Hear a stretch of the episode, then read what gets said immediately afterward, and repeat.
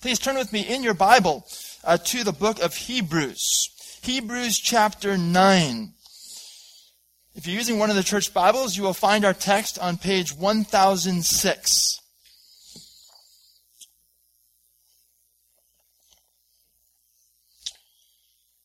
This is Good Friday. Uh, we look back to that first Good Friday, uh, that Friday before the resurrection. That Friday in which Jesus Christ laid down his life and sacrifice upon the cross in fulfillment not only of the Old Testament promises, but Christ's word, as he had foretold many times uh, that he was going to Jerusalem, uh, that he would be crucified there, and that then he would rise on the third day. We have read earlier in the service one of the gospel narratives of Christ's death about how he was unjustly condemned uh, the Jewish leaders uh, condemned Jesus as a blasphemer, and uh, they pressured Pilate uh, to crucify Jesus. Pilate, for his own self interest, uh, had Jesus crucified, though he did recognize that Jesus had committed no crime worthy of death. We read of how Jesus, the innocent one, the righteous one, the holy one, the godly one, was crucified how he, he suffered uh, the worst form of execution uh, that has ever been invented by man. A form of execution that was designed uh, to impart maximum shame upon the criminal. Jesus was treated as the most vile of criminals. Yet he voluntarily laid down his life there upon that cross. He had said that no one could take his life from him, but he would lay down his life. We read of the mockery, the suffering that Jesus went through, suffering on multiple levels, and how at the end of that suffering, at the end of bearing the wrath of God, uh, he said those words, It is finished, and he gave up his spirit. As we bring together the four gospel records, all four gospels give us records of the crucifixion of Jesus. As we bring four together, all four, we have a fuller picture of what Jesus did in laying down his life for us at the cross. Now, what is the significance of Christ's death? His death that was followed by the resurrection and the ascension. There are many people who are gathered in church buildings around the world this evening, remembering Christ's death who have wrong understandings of the significance of Christ's death. There are some this evening uh, who, as they remember Christ's death, they think of his death essentially as a demonstration of God's love and an example to follow. That is not the substance of what the Bible teaches about the significance of Christ's death. Essentially, a demonstration of God's love for us and, an example for us to, to follow in sacrificially loving others. Well, well certainly, it, Christ's death does both of those things. That's not the heart of the significance of his death. There are many others uh, tonight as they remember Christ's death who understand that Christ's death was only part of the work of atonement for our sins. They believe that we need to add to Christ's work. That we need to add our own works to Christ's work. Or maybe we need to seek the merit of a saint to be applied to us, to be added to the work of Christ on our behalf. Or they think that after they die, that they in purgatory uh, will suffer for their sins, adding to the sufferings of Christ for them. And those who have this understanding are deadly wrong in their understanding. Grievously wrong, gravely wrong in their understanding of the significance of Christ's death if they understand it to be only part of the work of atonement for our sins. The Bible reveals the significance of Christ's death. It's not for us to speculate about the significance of Christ's death.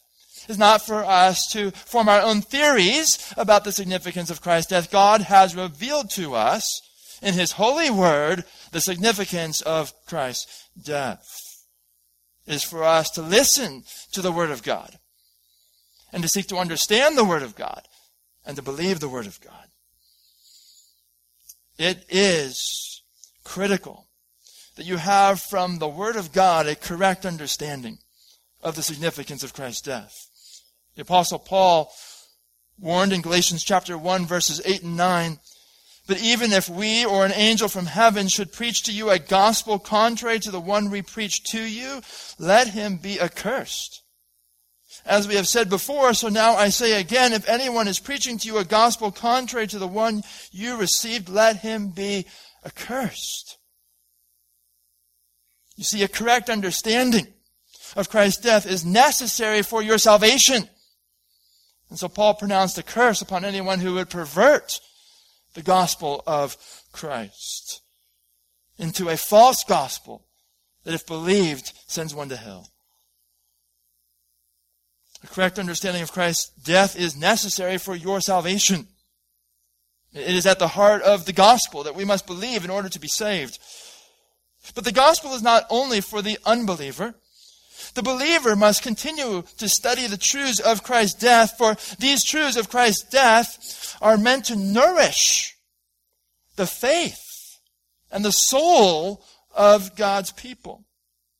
They are to, to, to nourish our faith all throughout the Christian life. We don't hear the gospel and then move on from the gospel.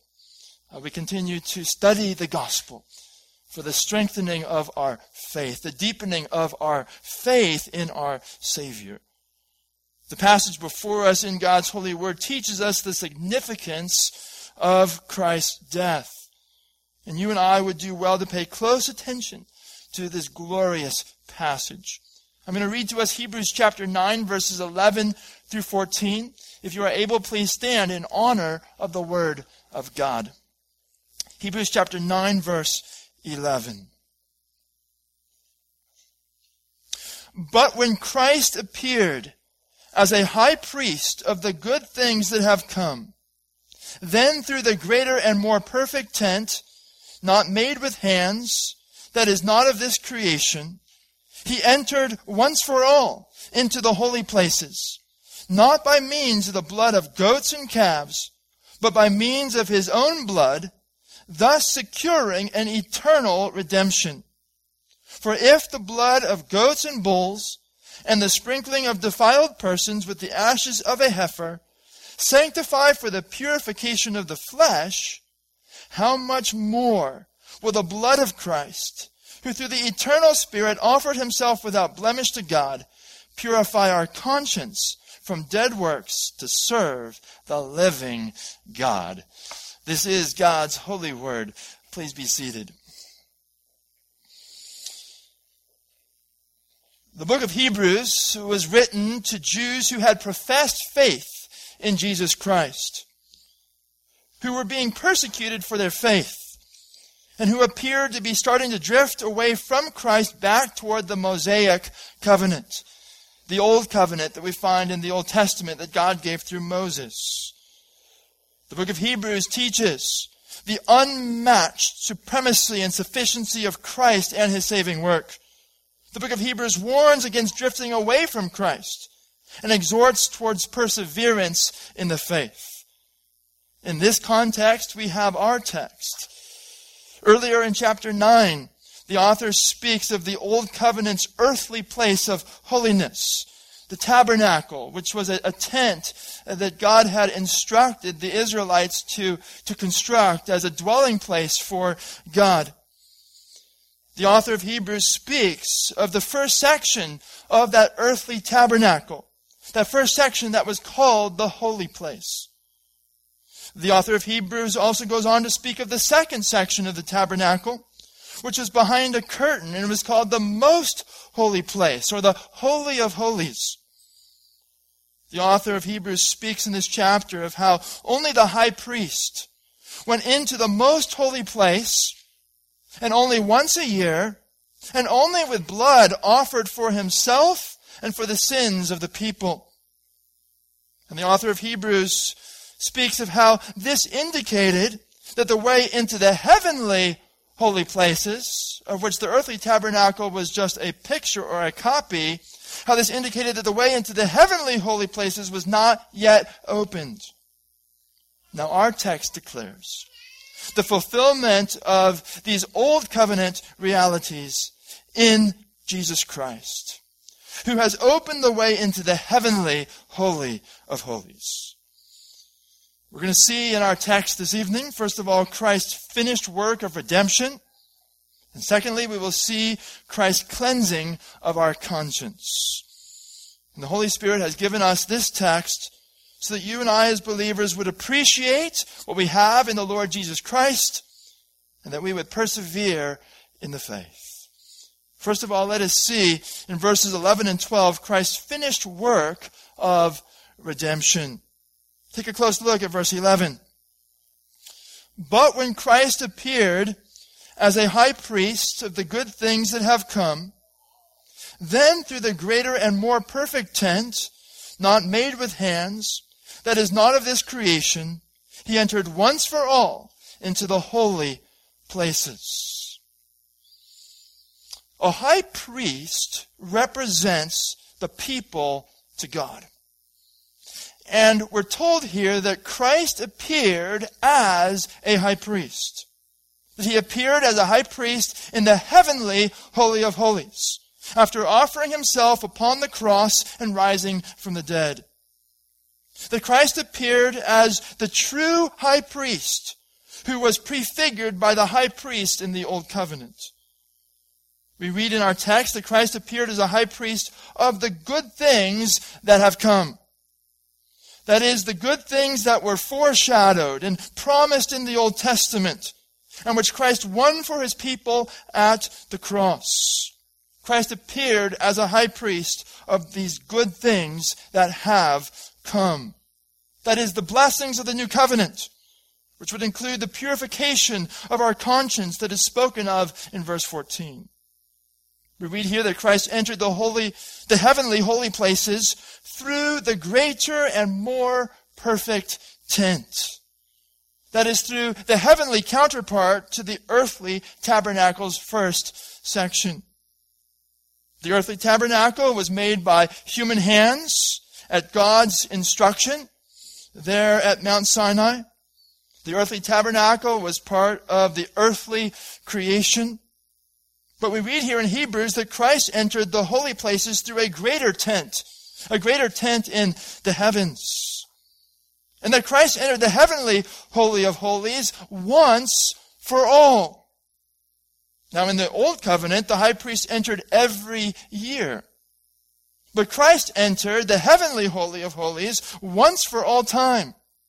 Because at the cross, he truly and completely atoned for all the sins of all his people.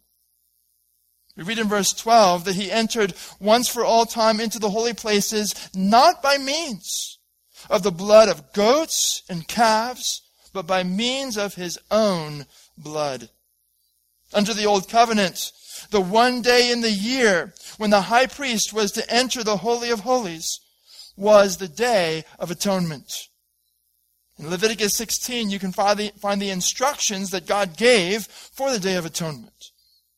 The high priest was required to present a bull as a sin offering for himself.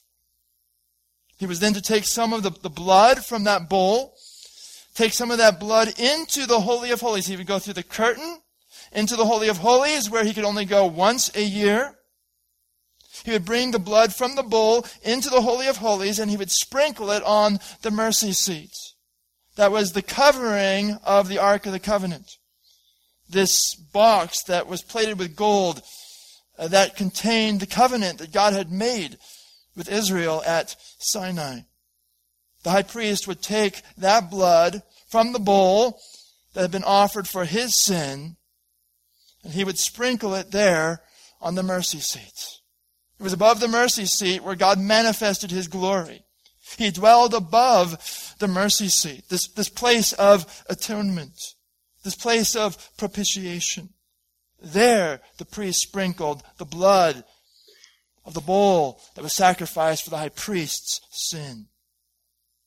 Then he would come out of the holy, of holies and he was to sacrifice a goat. He was to sacrifice a goat as a sin offering for the people. And take the blood from the goat and go with that through the curtain into the Holy of Holies and sprinkle some of that, that blood that had been shed for the sins of the people. Sprinkle that as well on the mercy seat in the presence of God above the copy of the covenant. The covenant that God had written with his own finger. In this way, the high priest made atonement for himself and for the people. And so it can be said that in the Old Covenant, the high priests entered the Holy of Holies by means of the blood of goats and calves. However, it was not by means of such blood that Christ entered the heavenly Holy of Holies. We read here in Hebrews that he entered the heavenly holy places by means of his own blood. Now, this does not mean that Christ carried his shed blood into heaven, as the Revised Standard Version uh, suggests.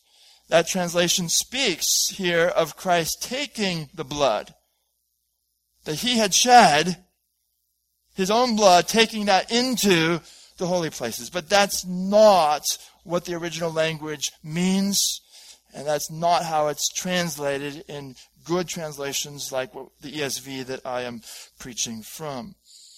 Christ did not carry his shed blood into heaven. For we read in John 19, verse 30, that upon the cross, just before Jesus gave up his spirit, he said, It is finished. He bowed his head and gave up his spirit. He finished the work of atonement there upon the cross. There was no more atonement to be made in heaven. No.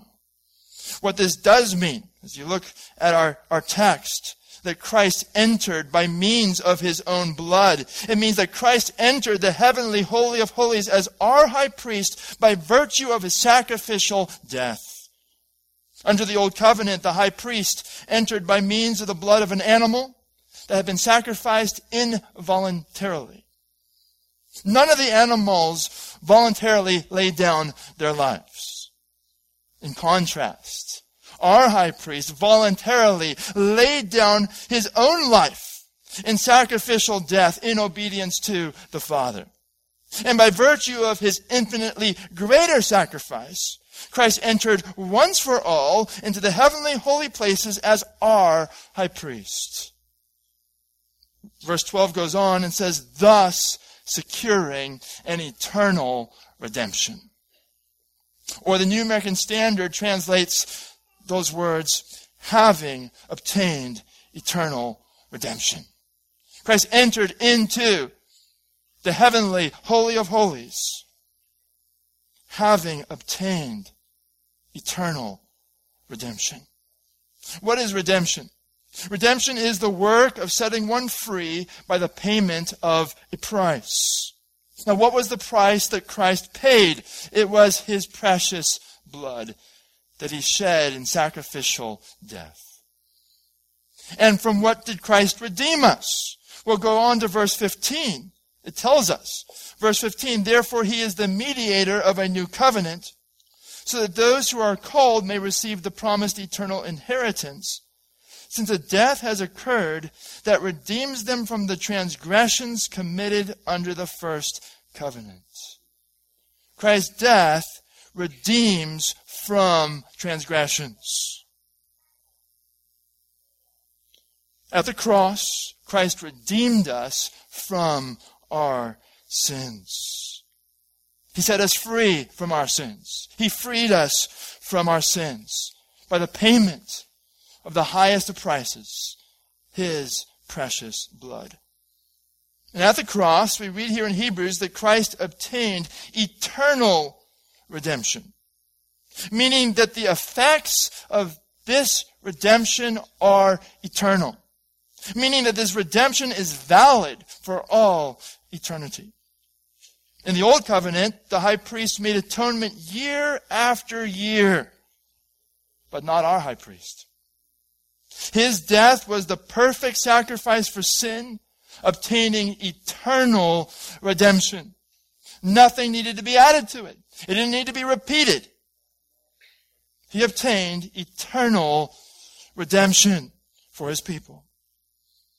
Therefore, Christ entered into the holy places, not as the high priest in the old covenant did in a solemn state.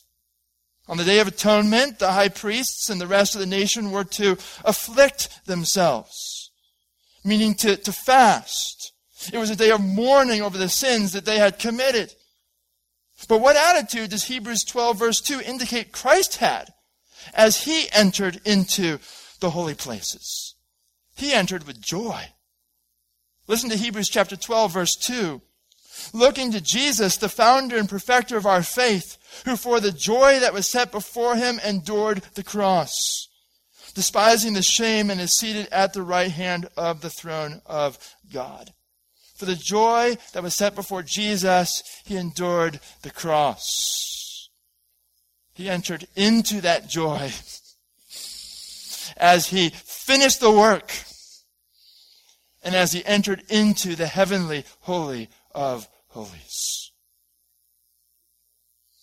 Our text here in Hebrews speaks of a triumphant entrance into the heavenly holy of holies. For Christ had succeeded in securing an eternal redemption. Right now, as we are gathered here, Christ is in the heavenly holy of holies, at the right hand of the Father, as our high priest, as our representative, who secured at the cross for us an eternal redemption. This gives us, as believers, reason uh, to sing Christ's praises forever and ever. Excuse me. The Old Covenant showed your need for such a redemption. The Old Covenant showed my need for such a redemption. And the New Testament reveals Christ as the one who has met our great need. Now, what does this mean personally for us as believers? We see in the second section of our text what this means personally for us as believers. As we see in verses 13 and 14, Christ's cleansing of our conscience. Christ's cleansing of our conscience. Look with me at verse 13. For if the blood of goats and bulls and the sprinkling of defiled persons with the ashes of a heifer sanctify for the purification of the flesh, how much more will the blood of Christ, who through the eternal Spirit offered himself without blemish to God, purify our conscience from, from dead works to serve the living God. In these verses, the author of Hebrews is arguing from the lesser to the greater. The lesser is the blood of sacrificial animals and its effects under the Old Covenant. And the greater is the blood of Christ and its effects under the new covenant. The author speaks in verse 13 of the blood of goats and bulls, along with, quote, the sprinkling of defiled persons with the ashes of a heifer. Now, if you're familiar with Numbers chapter 19, then you'll understand what he's talking about. Let me refresh your memory. There are instructions for this in Numbers 19 for the sprinkling of defiled persons with the ashes of a heifer. A heifer is a, a young cow that has not borne a calf. And the high priest was instructed to uh, take a red heifer without defect and have it killed as a sin offering. Then the high priest was to sprinkle some of the blood from the heifer on the tabernacle. Then the carcass was to be burned, and the ashes from the heifer collected and stored in a clean place. The ashes were then to be added to water, and this mixture of ashes and water was to be used for cleansing those defiled by a dead body. You see, there were these laws under the Mosaic covenant for clean and unclean. There are various things that God declared made a person ceremonially unclean. If an Israelite touched a dead body, as was necessary in preparing a body for burial, or even if an Israelite was in a tent where a dead body was lying, or, or touched a grave, then that person would be ceremonially unclean for seven days. When you were ceremonially unclean, you could not approach the tabernacle. The tabernacle was the place of worship. That's where God manifested His presence, manifested His glory. That is where you went to worship God. But if you were ceremonially unclean, you were not permitted to approach the tabernacle. You were not permitted to approach God's dwelling place. You were not permitted to dwell, to approach this place of God's worship. If you came in contact with death, you were unclean for seven days. When you were ceremonially unclean, you could not approach the tabernacle, as I, I said. The, the person was to cleanse himself on the third day and on the seventh day with the mixture that had been created from the heifer's ashes. That mixture of ashes and water. That was to be sprinkled on you on the third day and again on the seventh day to cleanse you. So that you could once again approach God's earthly dwelling place. So you were cleansed by these ashes which came from the sacrificial heifer whose blood had been shed, whose blood had been sprinkled on the tabernacle, the ashes from that were to be sprinkled on you with water to cleanse you from your ceremonially uncleanness. So you could approach God, you could approach the place of worship. Our text refers to this when it speaks about the sprinkling of defiled persons with the ashes of a heifer. Hebrews 9:13 says that under the old covenant the blood of goats and bulls and the sprinkling of defiled persons with the ashes of a heifer sanctify for the purification of the flesh. To sanctify means to make holy. And sacrificial blood and ashes made a person holy ceremonially. They purified the flesh, meaning the body an Israelite became ceremonially unclean not only through contact with a dead body, but also through physical contact with other things that God declared unclean. For example, if someone contracted leprosy, they were ceremonially unclean. Physical contact with the unclean cut you off from fellowship with God in the sense of approaching God's earthly dwelling place and worshiping in God's presence. You were cut off in that sense from fellowship with God. But when the sacrificial death of an animal, whether a goat or a bull or the heifer, when the sacrificial death of an animal was applied to the unclean person in the manner that was prescribed by God, that person was made clean, and this fellowship with God was restored. It was a picture, it was a type, it was teaching a lesson.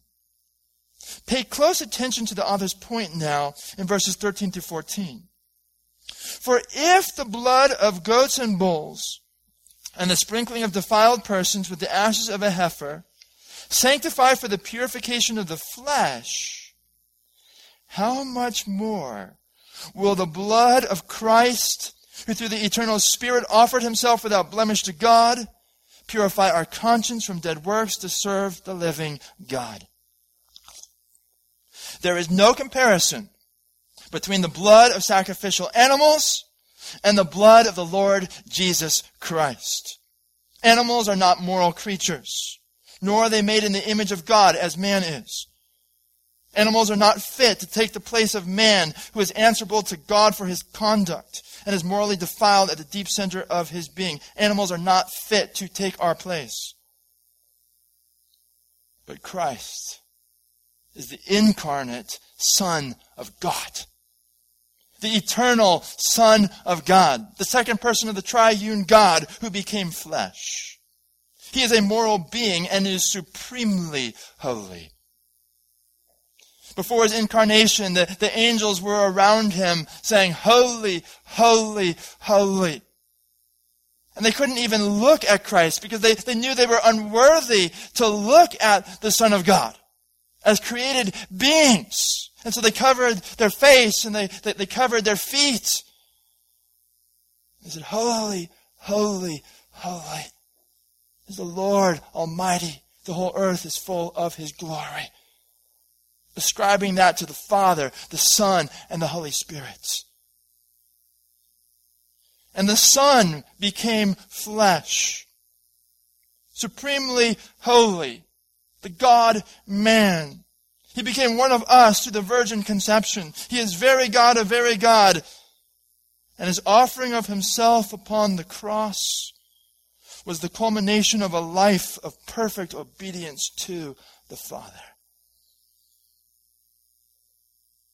There's no comparison between the blood of bulls and goats on the one hand and the blood of Christ on the other. Through the, we read here in Hebrews that through the Holy Spirit, who came upon Christ at his baptism and anointed Christ's ministry, we read here that through the Holy Spirit, Christ offered himself without blemish to God. He offered himself to God. You see, God rightly demands righteousness and uprightness from us as human beings whom he has made in his image. He rightly demands from us righteousness, uprightness.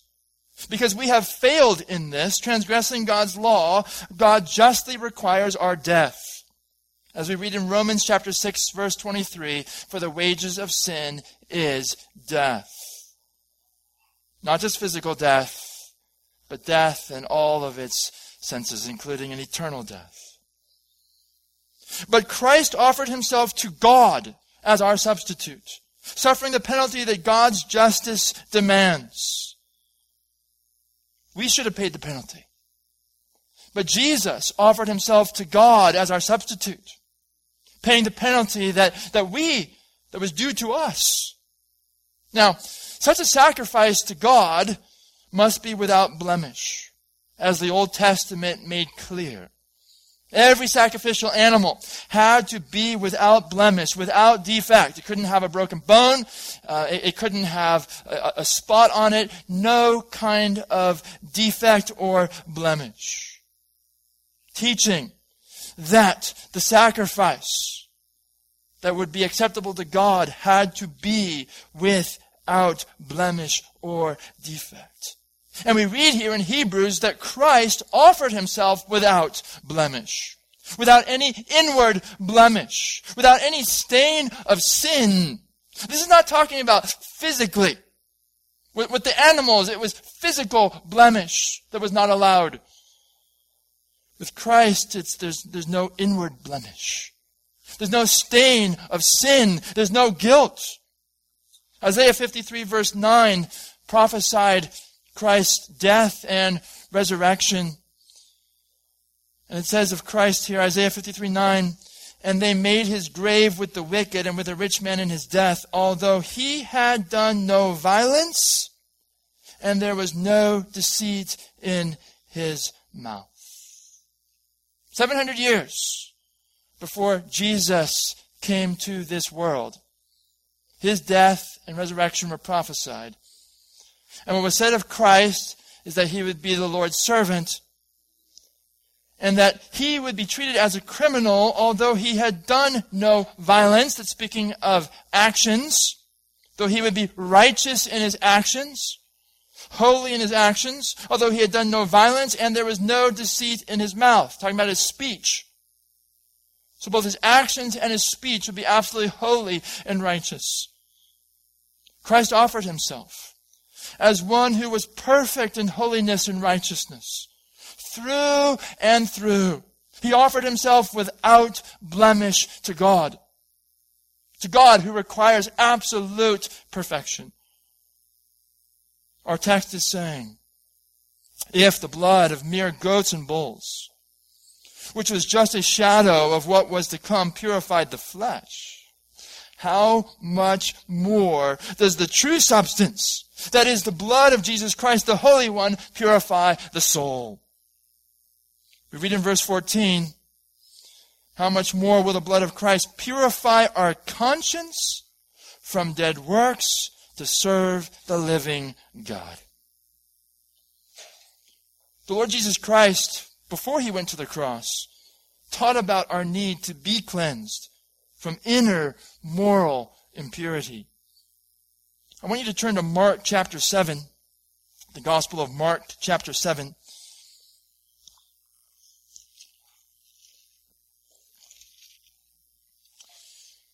Beginning at verse 1, Jesus has been observed by the Pharisees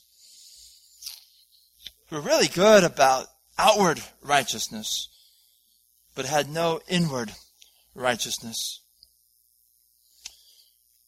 In chapter 7, we read verse 1 Now, when the Pharisees gathered to Jesus with some of the scribes who had come from Jerusalem, they saw that some of his disciples ate with hands that were defiled, that is, unwashed. For the Pharisees and all the Jews do not eat unless they wash their hands, holding to the tradition of the elders. And when they come from the marketplace, they do not eat unless they wash. And there are many other traditions that they observe, such as the washing of cups and pots and copper vessels and dining couches. And the Pharisees and the scribes asked him, why do your disciples not walk according to the tradition of the elders, but eat with defiled hands? And he said to them, Well did Isaiah prophesy of you hypocrites, as it is written, This people honors me with their lips, but their heart is far from me. In vain do they worship me, teaching as doctrines the commandments of men. Jesus applied these words of Isaiah uh, to these scribes and Pharisees, these words that speak of the hearts of the Israelites being far from God. Now go down to verse 14. Verse 14. And he called the people to him again and said to them, Hear me, all of you, and understand. There is nothing outside a person that by going into him can defile him. That has to do with the ceremonial from the Old Covenant. There's nothing outside a person that by going into him can defile him. But the things that come out of a person are what defile him. And when he had entered the house and left the people, his disciples asked him about the parable. And he said to them, Then are you also without understanding? Do you not see that whatever goes into a person from outside cannot defile him? since it enters not his heart but his stomach and is expelled. Thus he declared all foods clean. And he said, What comes out of a person is what defiles him. For from within, out of the heart of man, come evil thoughts, sexual immorality, theft, murder, adultery, coveting, wickedness, deceit, sensuality envy, slander, pride, foolishness. All these evil things come from within and they defile a person. Jesus' teaching here is clear that our heart is morally corrupt. And that the things that issue from our corrupt heart are what truly defile us whether it be evil thoughts, whether it be impure attitudes, whether it be sinful words, whether it be wicked actions. All those categories are represented in the list that Jesus gives the things that come out of our corrupt heart that defile us. The laws about clean and unclean in the Old Testament were teaching a lesson. And they're pointing to this. Jesus said, This is what truly defiles. Not the pork not touching a dead body. This is what defiles. Defiles your heart, defiles your soul, defiles your conscience. And brothers and sisters and my friends, this is why you and I need Christ. And the good news of our text is that the blood of Christ has purified the believer's conscience from dead works. You can turn back to Hebrews chapter 9.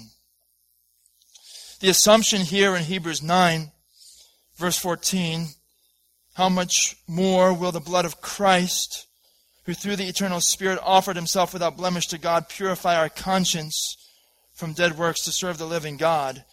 The assumption here is that the person whose conscience is purified from dead works repents of those dead works. For back in chapter 6, verse 1, we read, Therefore let us leave the elementary doctrine of Christ and go on to maturity, not laying again a foundation of repentance from dead works and of faith toward God. That has already been taught, that was understood. Those here in verse 14 whose consciences are purified by the blood of Christ. They believe on the Lord Jesus Christ. They repent of their dead works. They trust in Jesus as Lord and Savior. What are dead works? We read here that Christ's blood purifies the conscience from dead works. What are dead works? Dead works are those practices and attitudes which belong to the way of death. They're the sorts of things that proceed from the heart of someone who is dead toward God. They are the sorts of attitudes, words, and actions that lead to eternal death. They are the works that pollute the soul, that alienate a person from God, that incur divine judgment.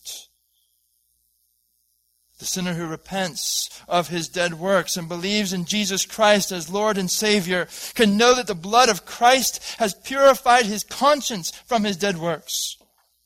You see, God has created you with a conscience. And your conscience confronts you with the holiness of God.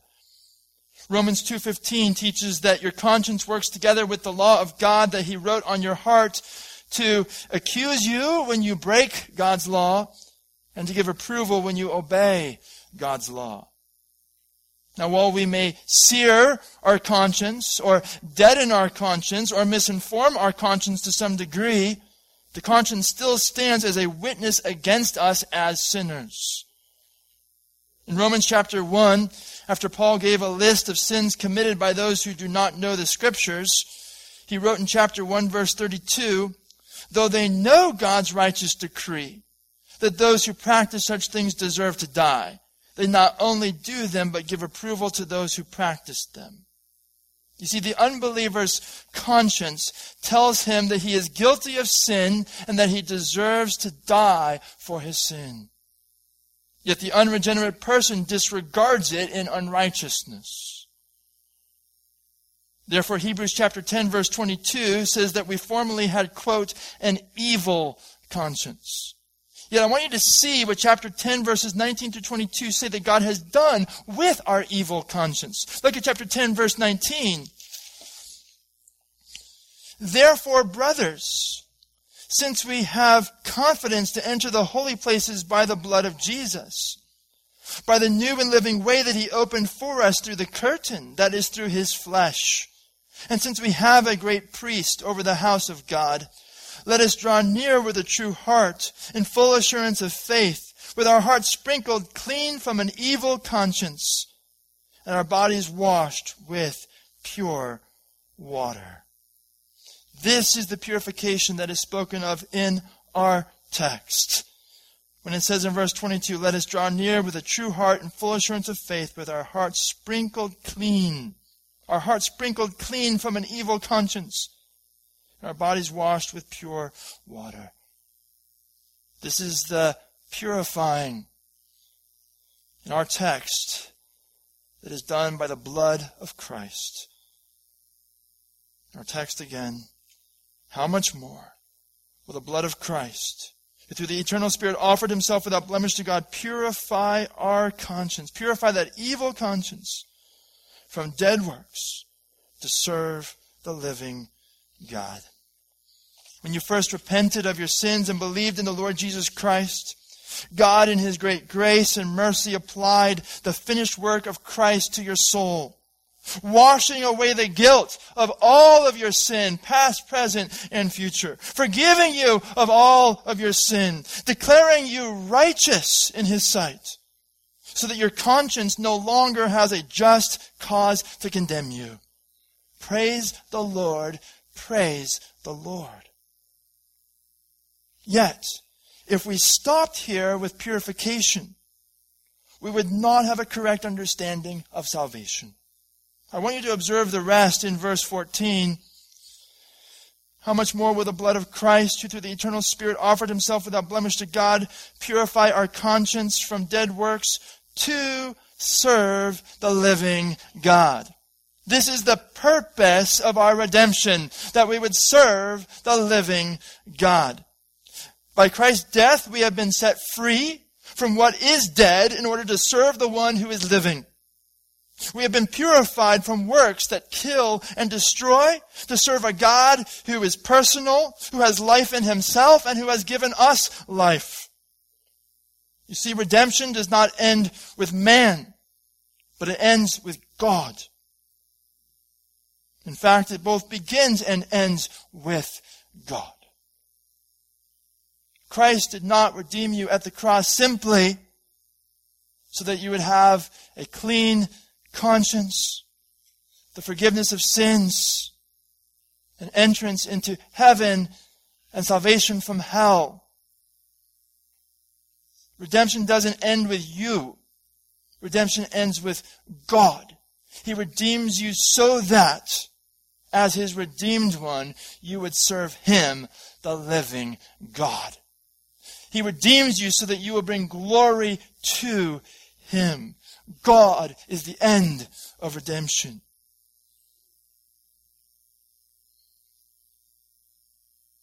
John Calvin, in commenting on these verses, said, quote, We are not cleansed by Christ so that we can immerse ourselves continually in fresh dirt but in order that our purity may serve the glory of God.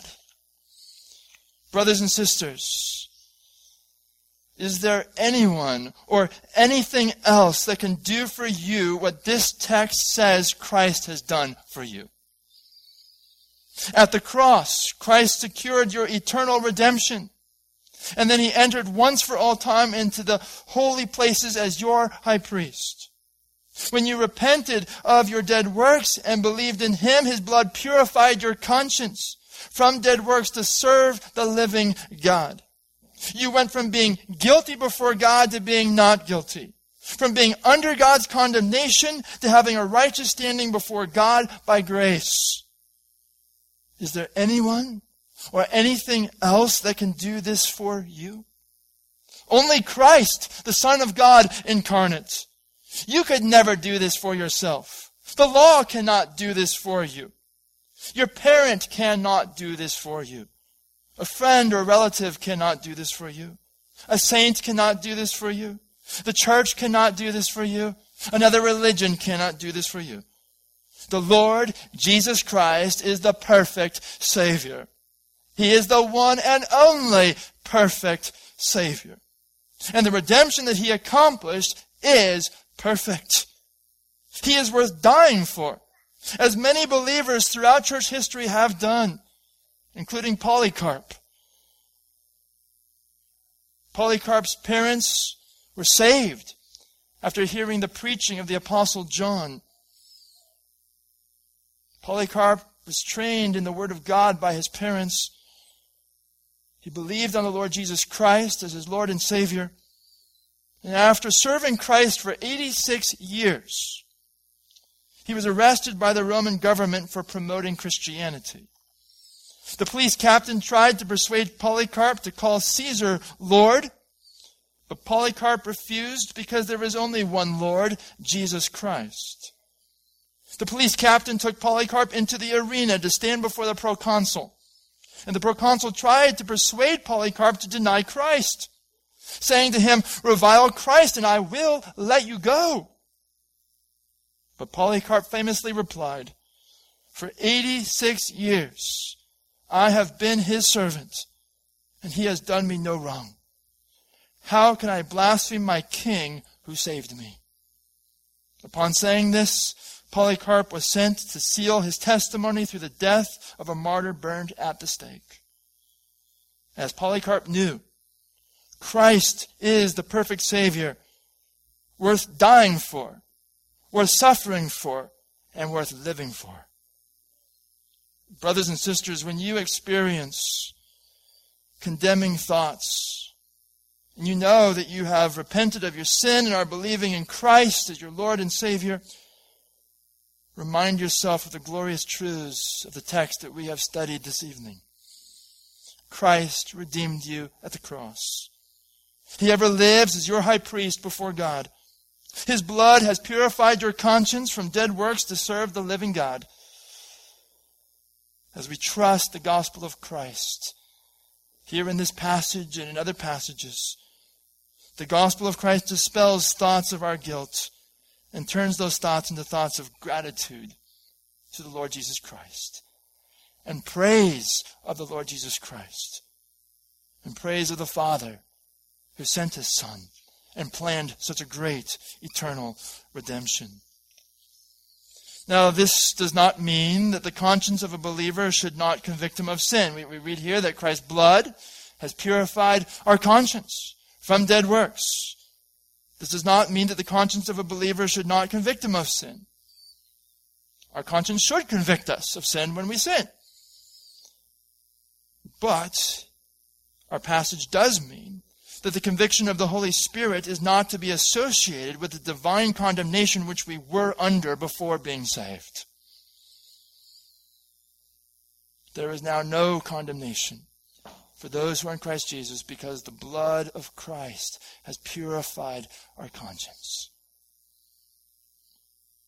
Our text does mean that the conviction of the Holy Spirit comes from a God who loves us who has accepted us as his own, who is for us, and who is committed to making us holy as he is holy. Our text means that we can confess our sin to him with confidence in his grace and mercy as one whose conscience has been purified by the blood of Christ. Brothers and sisters, in view of the truths in our text, may we greatly appreciate Christ and all that we have received in Christ. And may we persevere in the faith, serving our living Redeemer. Now, in a group this size, not everyone has been saved. And so let me ask you, if you are hearing my voice, let me ask you, has the blood of Christ purified your conscience from dead works to serve the living God. In other words, has Christ saved you? If not, I urge you, my friend, to come to Christ tonight in repentance of sin.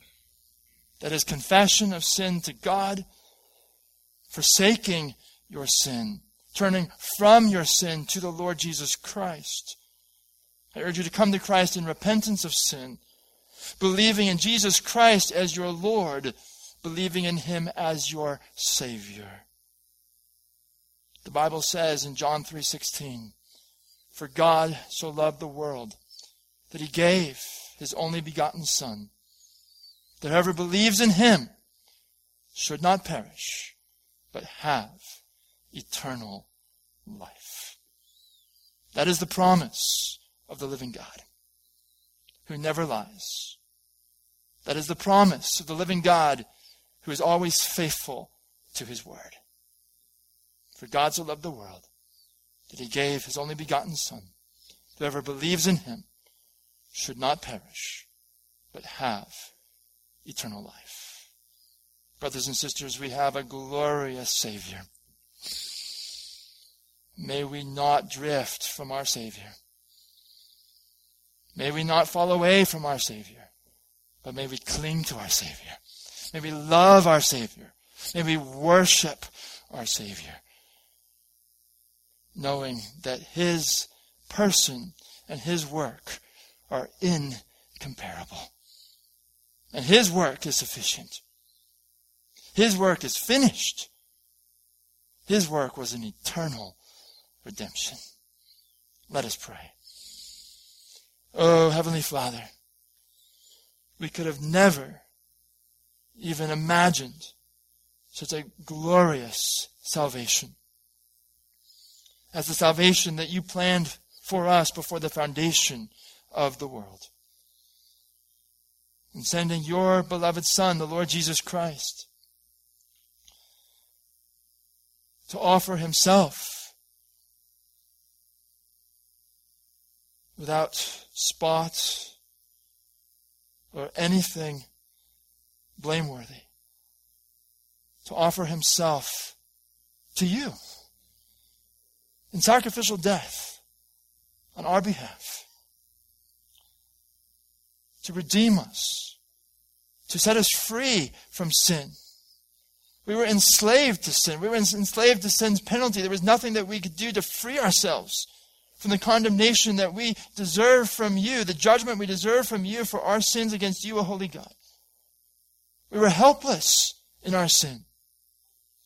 But what we could not do for ourselves, you have done so gloriously in the Lord Jesus Christ, obtaining through Christ's death an eternal redemption.